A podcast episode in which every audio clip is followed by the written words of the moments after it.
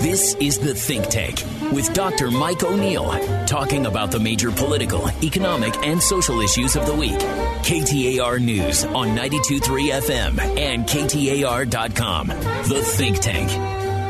Well, uh, two topics this week because I couldn't contain myself. They're both uh, sig- highly significant, widely covered, uh, and both are extremely timely. There is a vote recount down at the uh, at the old Suns Arena uh, that we will talk about, and there is uh, was a little, and then that is getting national press everywhere. Uh, and uh, the second topic for the second half of the show is as part of the governor's budget, he introduced a flat tax proposal, which uh, sort of took a lot of people by surprise. It wasn't talked about very much, and then then seemed to get rushed through.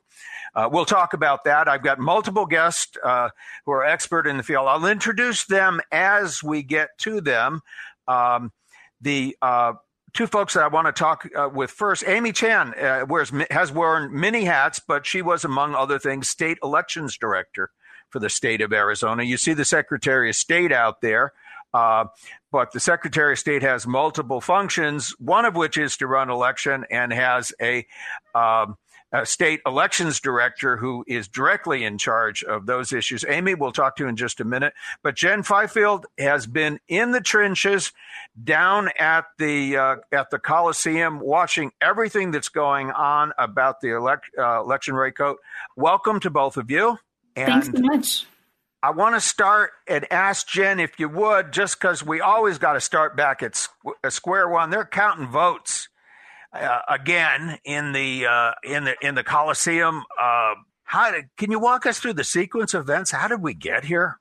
This is highly unusual, right? We're seven months past the election as of tomorrow, and we're still talking about it. So, uh, what really happened is conspiracies started to uh, conspiracy theories started to spread right after the November 3rd election. There were many questions about uh, voting here in Arizona because we're such a battleground state, and the focus has always been on Maricopa County because uh, we have uh, shifted from a Republican county to now voting for a Democrat for the first time in decades.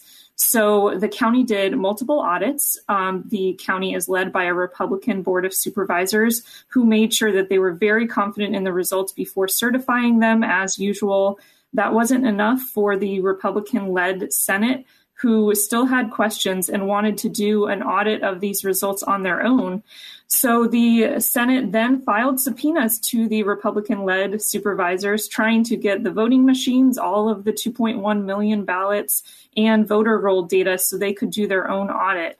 And so here we are, uh, more than a month into the audit that's looking at not just the votes cast through the actual ballots, but also examining the voting machines again after the county already did that through independent contractors, and also looking at the voter rolls uh, to see what they say are uh, dead voters, uh, non citizens who have voted, um, and check all of the different conspiracies involving the ballots.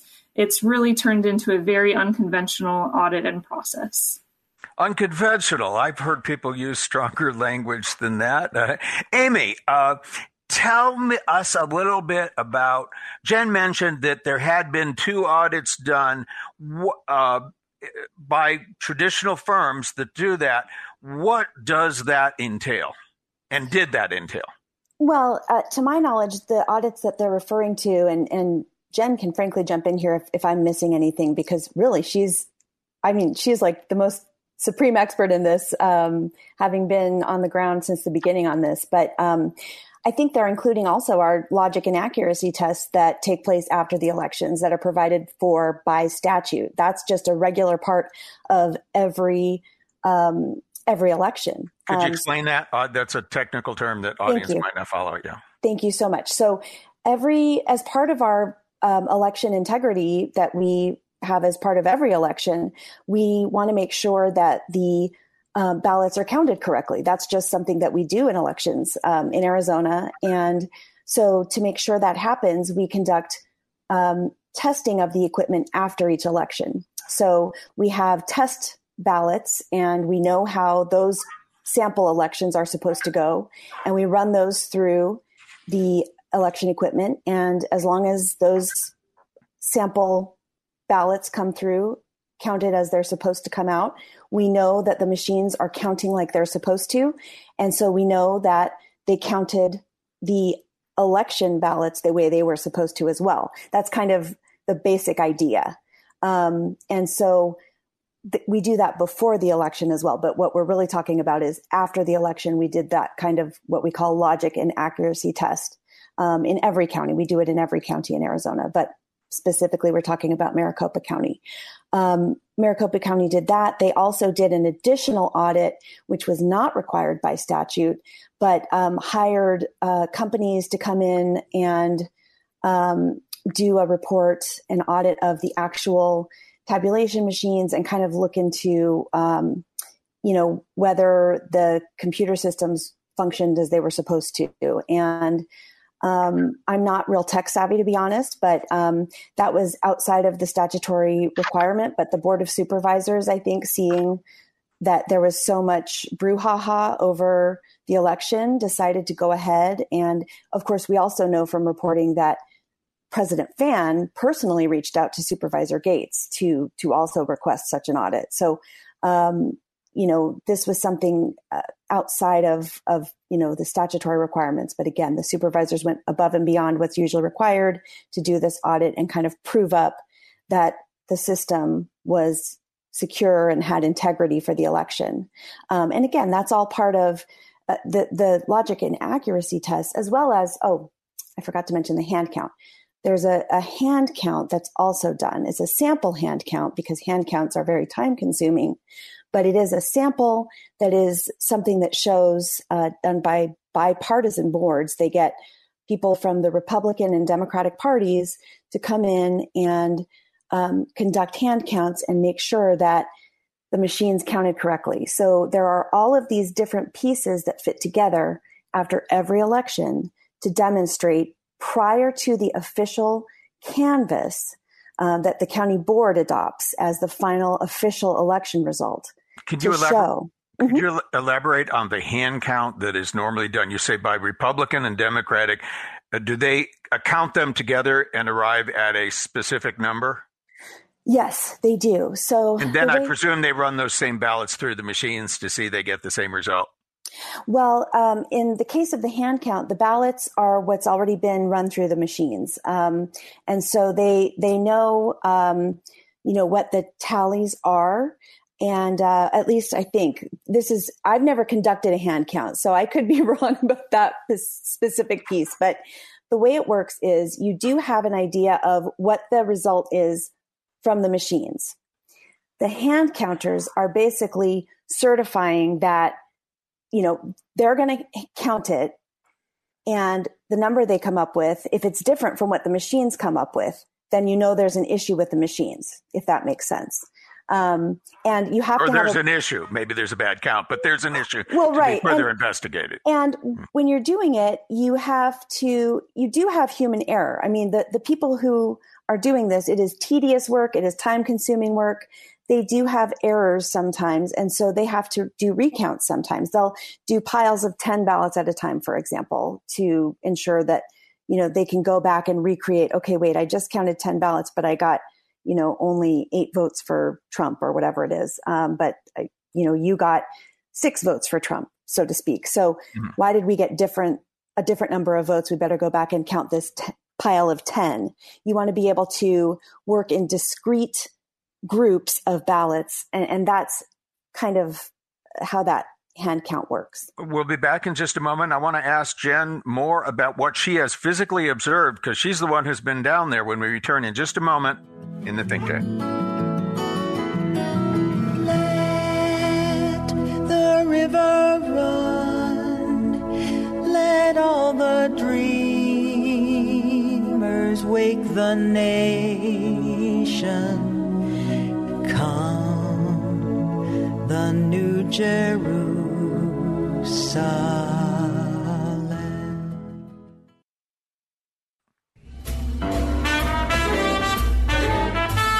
Think Tank. KTAR News on 92.3 FM and KTAR.com. Okay, we're talking vote recount audit. It's going down uh, in the in the Coliseum. Uh, it has been all over the national press. Jen Fifield is here. She has been a national media star at just about every show I've ever watched. Uh, you've been down there. Tell tell us some of the most significant things that you have actually physically observed yourself and what you think they mean. I would love to. So, I first of all, it was very difficult for journalists to get access to this audit, which is um, one of the unconventional parts of the audit, as you like that word. Um, usually, journalists are allowed to observe. I uh, served the first day of the audit as an actual observer because that was the only option for us, serving a volunteer shift for six hours. Um, and during that shift, I had um, observed that blue pens were on the counting floor uh, where the ballots were. These were only test ballots at the time. The count hadn't started yet. So I pointed that out to uh, to one, one of the people involved in running the audit for the Senate. These are contractors, not the actual Senate members. Um, they removed the blue pens and uh, that was just an example of the way that the processes are constantly changing with this audit. Um, they don't have, they haven't promised that they'll have equal representation from all political parties. Uh, they haven't promised that they're going to have equal representation among the people actually counting the ballots. Um, and so it, it doesn't have that bipartisan review that really makes an audit uh, you can really count on the audit as being fair. You can trust the audit. And that's the main concern especially from the Secretary of State's office, who has brought up all kinds of concerns now that she's been able to get her observers in there uh, regarding the chain of custody of ballots, the way that they're tracked and handled and kept secure, uh, the way that the voting data and the voting machines are kept secure. Uh, there's concern over who has access to those. The Secretary of State even told uh, the county that they may not be able to use these $6 million machines again because they the chain of custody was broken. So there's there's a multitude of concerns from both uh, you know the Democrats, but also uh, nonpartisan election consultants, people who do this for a living, who do audits for a living, who have legitimate concerns about the way it's being done. Um, there's still many things that we're trying to investigate at the Republic about this and uh, you know we want to try to get as much public record and as much in the public realm as we can about what's going on so people know when the final results come out what they're looking at Uh, just a quick question for you, and this may be a tough one for you to answer, but I read your report in particular about the blue pens, which which is significant because a blue or black pen can be used to actually mark a ballot, and they want red pens or other colored pens there so that you can tell what was done by a voter and what was done by somebody else. That and no written procedure. Do these guys know what they're doing? Well, that's not really up for me to decide, Mike. Uh, fair, fair answer. Fair answer. Yeah, you know what I'm trying to do, and what I think all journalists are trying to do is get out as much information about it as we can, get as much access as possible, as much documentation as we can about the processes.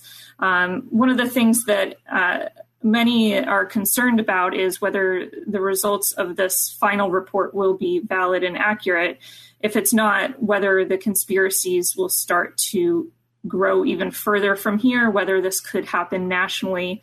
And so we're trying our best every day to get what information out we can about who's involved and who's paying them and what they're doing. Okay, Amy, you've been involved in, in supervising at least audits. Isn't it the case if you do an audit, that means you have a book that has a set of procedures and you follow those and, and you're judged according to the extent to which you have followed those procedures?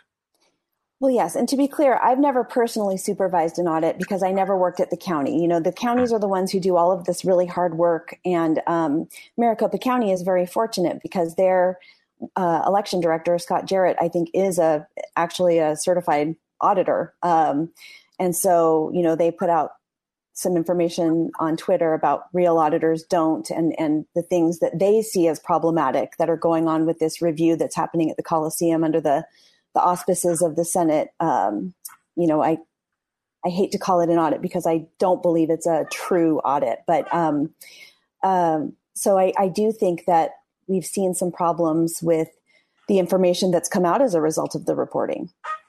What do you think? Do you think there's any chance either of you want to comment on? Uh, and we got like 30 seconds left. Is there any way that this is going to satisfy the folks who are, who are claiming conspiracy? I don't think anything will satisfy them. You know, I, I, this is something that, um, regardless of the result, I, I think you'll see this infighting that we're seeing among ourselves continue well past this. And and that that I guess is the potential long term repercussion of this. We have election procedures, we have audit procedures. All of the origin, all of the standard procedures for auditing were done not only once but a second time, not required by law. And uh, if somebody can always invent an infinite number of uh, conspiracy theories, you can never solve that all. God, I wish we had more time for this. But there is another equally pressing issue, and we got they're both so pressing. We got to cover. I hope we can get the two of you back sometime. This was fabulous, and this is a story to be continued. We'll return just a minute in the think tank.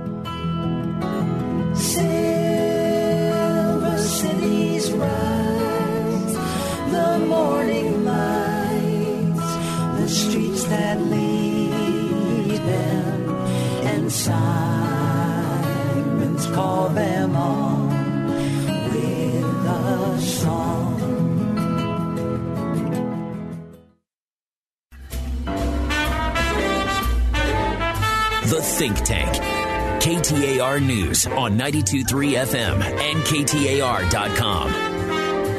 Well, as promised, uh, not one but two really path breaking, earth shattering kinds of topics this week. Uh, in the governor's budget proposal, uh, uh, there was a proposal to completely revamp the income tax and introduced a flat tax. And essentially, a, a, a quick a primer on that. You have an income level, and people a traditional income tax graduated. You pay a lower a lower percentage on the first few dollars, and a little higher on the next few, and a little higher yet. And by vote of the people, there was an increment in that for people for couples who make over a half million dollars had a three and a half percent surcharge on that that was voted by the people. This proposal. Uh, for a flat tax, uh, from my perspective, sort of came out of nowhere. Uh, I'm gonna go to you, Tony. Where where did this? I didn't hear this discussed anything like this. I you'd normally expect it to be widely discussed, and it seemed to be hidden from the public until it was sprung in the legislature.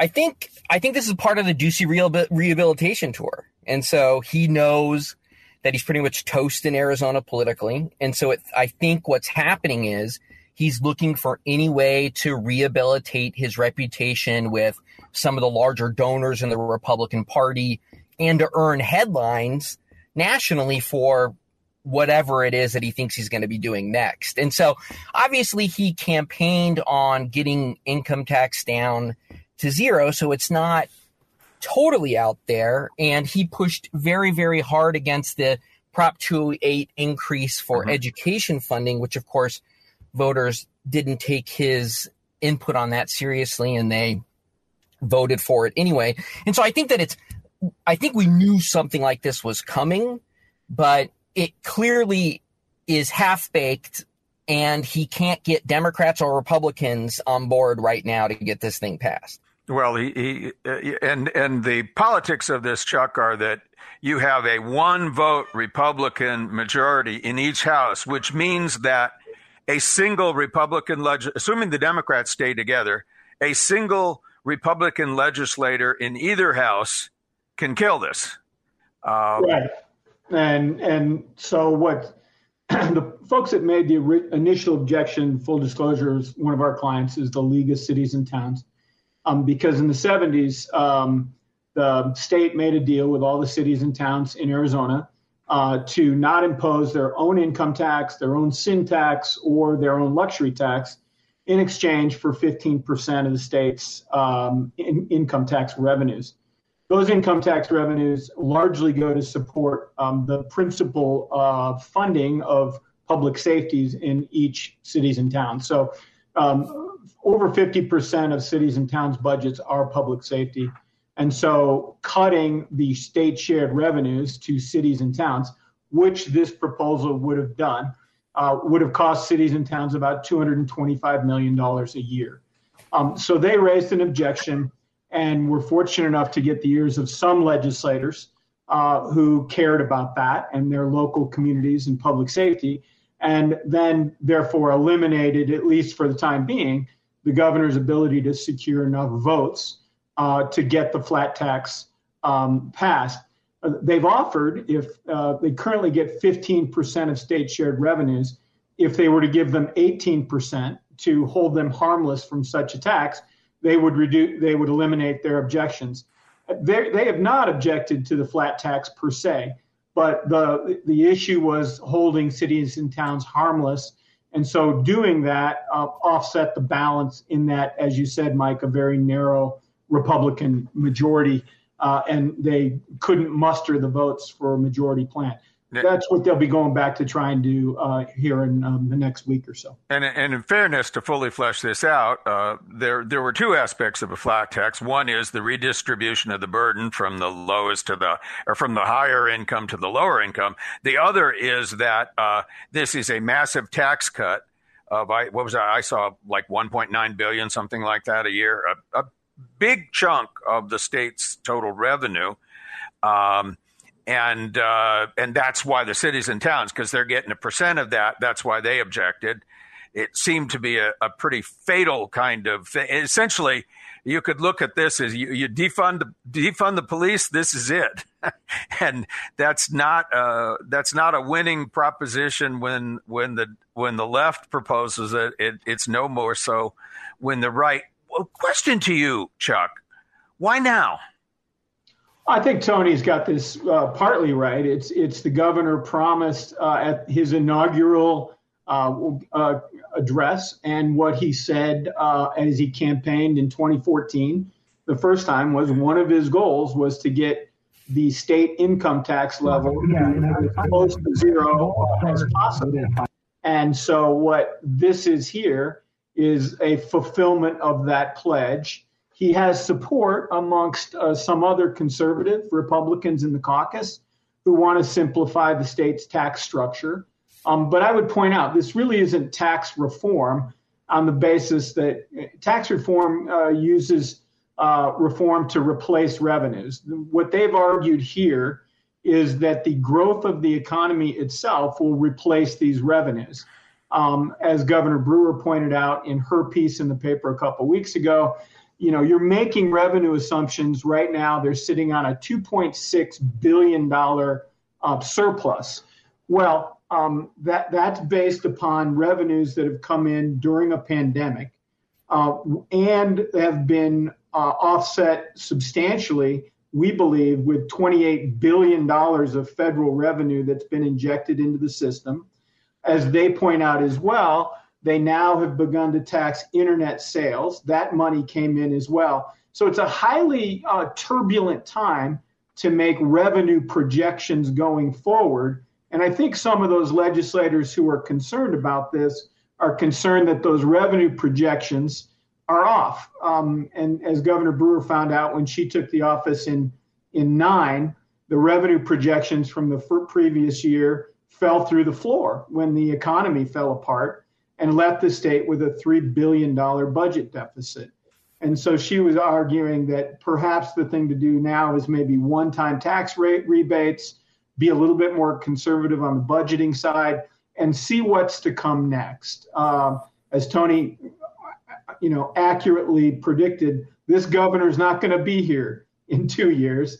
And so we want to make sure that they want to make sure that the state enterprise is protected from such a, a dramatic change in tax uh, policy. So, so two elements I'm hearing. One, or one spoken, and the other I'd add. One is that the nature of Arizona's tax structure is that our revenues are highly volatile because so much of it is sales tax, as opposed to other taxes that are that are more stable. And the second factor you didn't mention, that I think, comes into this discussion is because we have a citizen initiative driven requirement that you, for a two thirds vote of the legislature to raise any tax, that Right. means that if you cut any tax, for all intents and purposes, it is permanent. So, Right. So uh, hence, hence maybe the argument for one time, if you want to lower it, Well, lower it on a go back to one time rebate. in 2010 to increase sales taxes to do that. Um, and so that that's part of the problem in terms of trying to respond to a crisis of revenue is you ultimately have to go back to the ballot or get two thirds of the legislature to agree on something, which, as we know, um, is like a, you know a, a lunar and solar eclipse happening at the same time. Um, and so back to your point though on the tax reform issue, um, revenues have always gone up. I mean, historically, sales tax revenues have always gone up. There's there's supposed to be three legs of any uh, stool to support public finance. One is income taxes, the other sales tax, and the other is a property tax. The state doesn't have a property tax mechanism to fund its general fund, so it relies on those other tools. And so one would argue that we need substantial tax reform to to catch up with the, what the modern economy is today and how it acts rather than what we were thinking about doing in the 80s or 90s when we had this same tax code then. But that's a heavy lift. It's a really heavy lift to do. And rather than doing the heavy lift, what, what is being proposed here, as you and Tony accurately pointed out, was just a simple cut. It's a 2.5% flat income tax, which would have cost the state um, about $1.9 billion per year, or almost, as we'd say, $20 billion over the next decade. So that, that's a that's a daunting uh, ask of the legislature to to take such a bold step um, based on the prediction that well the money's going to come in anyways. Don't worry. Um, so I think that's the place where the legislature's stuck right now. The governor clearly wants this, and we will see as this as the circus plays out or as the play goes on what happens uh, in the legislature. We'll be back to conclude this discussion with Tony Cani and Chuck Coughlin in a minute in the think tank.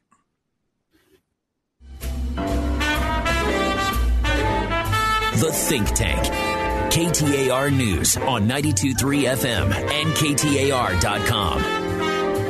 Okay, we are talking budget, but mostly I think we're talking about taxes. Uh, the governor's proposal is uh, one a, a massive tax cut, 1.9 billion is a big chunk of the state's budget, um, but uh, also to do it with a flat tax, which is, as Chuck pointed out, is not really tax reform. It changes the rates but it leaves intact what I would regard as real tax reform, which is getting rid of a myriad of uh, credits and deductions and all those things that make taxes complicated, uh, and usually mask some uh, self some uh, special interest uh, favoritism whereby people, you know, some income is is greater than others, and some counts and some doesn't, and the like.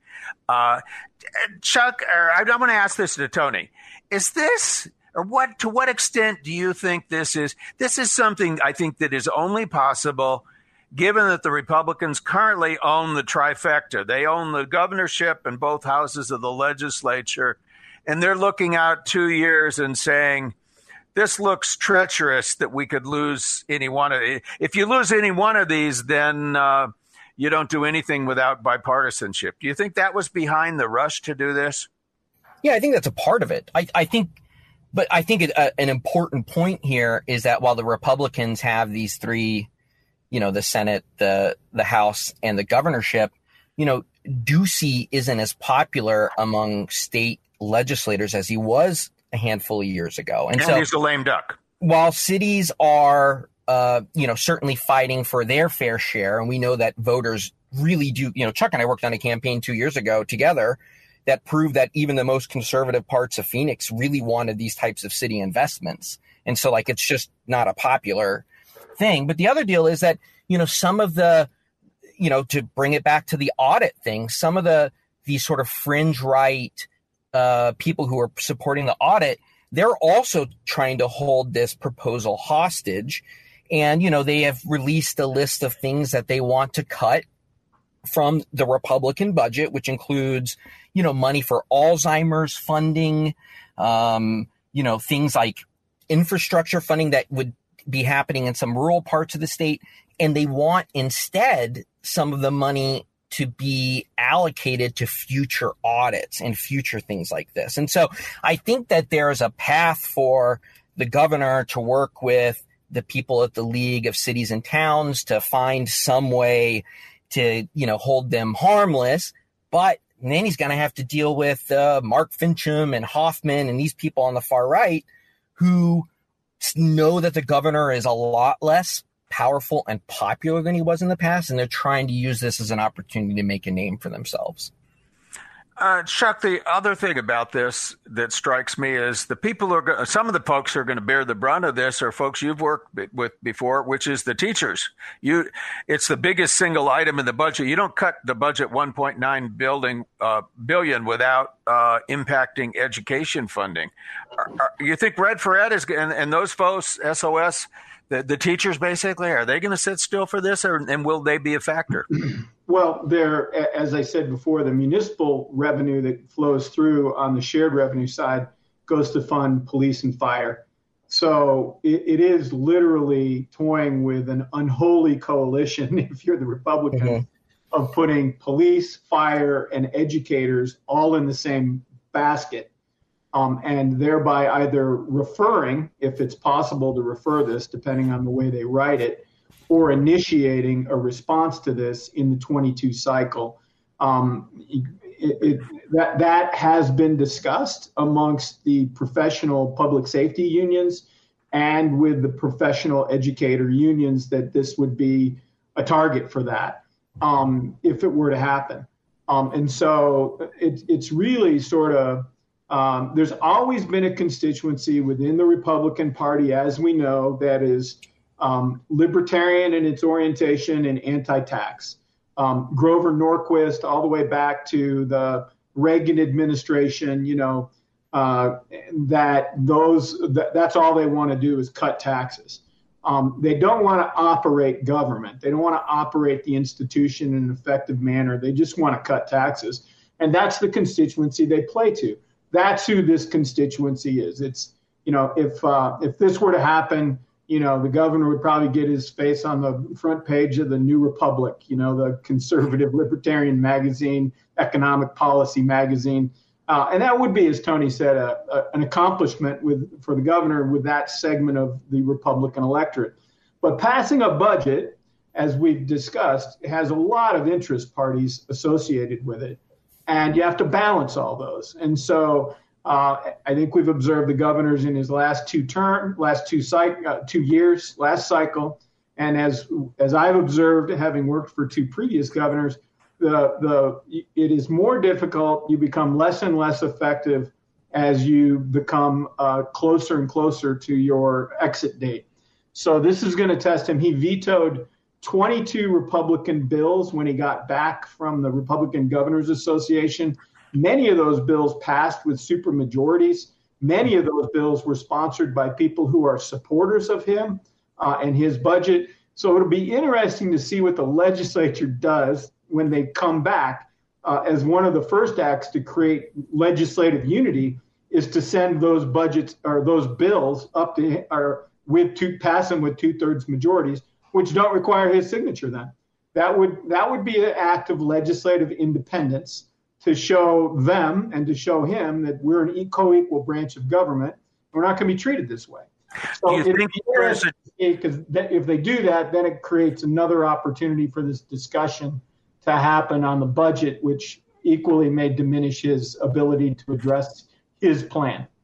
Do you think they could split the teachers from the police, fire, and municipalities? As you pointed out, you could make the counties and cities whole by increasing their share of the take from 15 to 18 percent, which would seems to me inevitably increase the cut to education. Because you, you, if you're adding three percent into uh, to a group that you, you, know used to get 15 now they're getting 18 that's got to come out of somewhere. It's coming out of everything and you look at the state budget and education's the biggest item. That's got to be taken Yeah. out of that. They are aware of that. Uh, of course, they're aware of that. They are aware, and the budget does address increases in education funding using some of that revenue um, that is surplus, quote unquote, revenue now in one time funding. So they are addressing some of those concerns. In fact, there is an bill. There is a funny bill that's uh, part of the budget package, was part of this last budget package before it died, which would have had the state general fund paying that at surcharge. So it would have compelled the state general fund to pay that income tax surcharge for those wealthiest Arizonans rather than having those Arizonans themselves pay for it.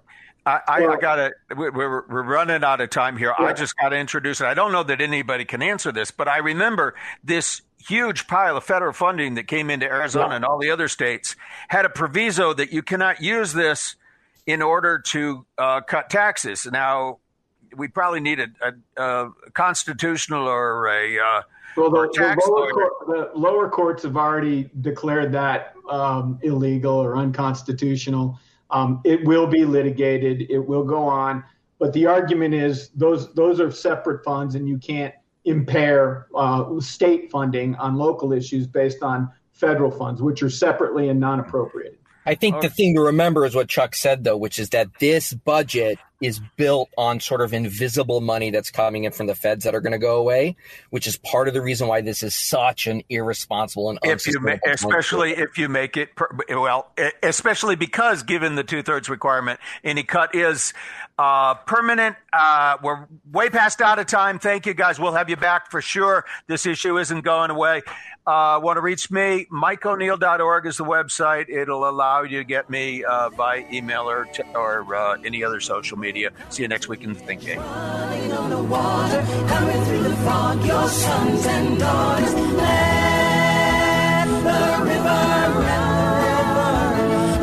all the dreamers wait the name.